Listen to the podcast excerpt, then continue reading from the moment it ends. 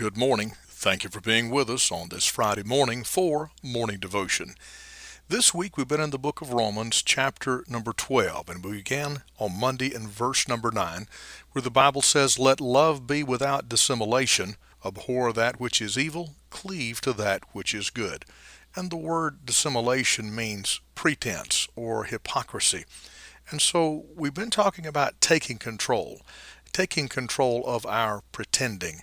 The Bible says to abhor that which is evil and to cleave to that which is good. If we love God without pretense or pretending, then we will abhor evil and cleave to that which is good. And then taking control of our passions.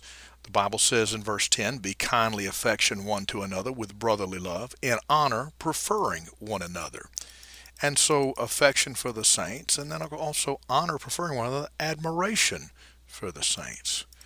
Verse number eleven says, "Not slothful in business, fervent in spirit, serving the Lord." And we said taking control of our perspiration, uh, our, our work, not slothful in business. And although the emphasis here is not necessarily on uh, a secular business, but rather upon Christian service, whatever we do, we should do it all to the glory of God, and it should be done energetically. And so not slothful in business, fervent means boiling, fervent in spirit, serving the Lord.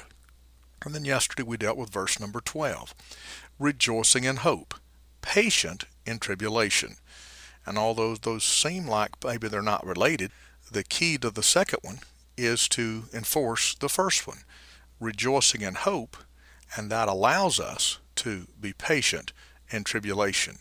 If we spent more time rejoicing in our hope than we do uh, repining our hurts, then of course we would be more patient as a result. Well, today we come to Romans chapter twelve, verse twelve. The Bible says, "Continuing instant in prayer." Now we know the Bible instructs preachers that they're to be instant, in season, out of season. But the Bible here says being continuing instant in prayer. So I said, well, what does that mean, preacher? Well, the, the, the thought here, continuing, uh, to keep on, not something that you're a stranger to the throne of grace. Uh, you know, if you had a phone call suddenly that someone was bad hurt or someone was at the point of death, uh, how many prayers would you have to pray, and how long would it take till you could get in such a shape that you could intercede effectively for that loved one? You see, uh, we must be continuing instant in prayer. I'm glad that when you get prayed up first thing in the morning, that you can pray throughout the day, and it can be as close away as a whisper. Doesn't have to be a long formal prayer. Don't even have to close your eyes. You can pray while driving down the highway with your eyes open and just talk to the Lord and be instant. I'm glad that there's no uh, great uh, uh, ceremony that you have to go through to enter the throne room of grace when you're a child of God. Continuing instant in prayer. And so this gives the idea that of persistent prayer, continuing, ongoing, consistent prayer. So for prayer to be effective, it has to be persistent. And by the way, it is persistent praying that is the mark of true faith. When if we don't get what we want the first time and we and we give up on it, then certainly we didn't pray in faith. And so pray believing, but pray continuing, instant in prayer. We're talking this week about getting control and taking control of our lives.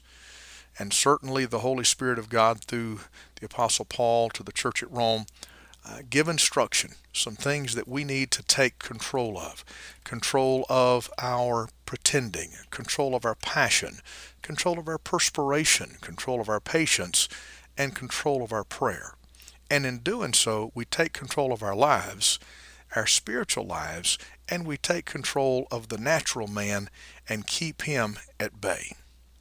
Our Father, in the name of the Lord Jesus Christ, we pray that you would help us to take control not only these areas, but every area in our life that you deal with us in, and the Scripture deals with us in Christ's name. Amen. This is Pastor Randy Barton of the Anchor Baptist Church, thirty-two thirty-two Hendersonville Highway in Pisgah Forest, North Carolina. Have a great weekend.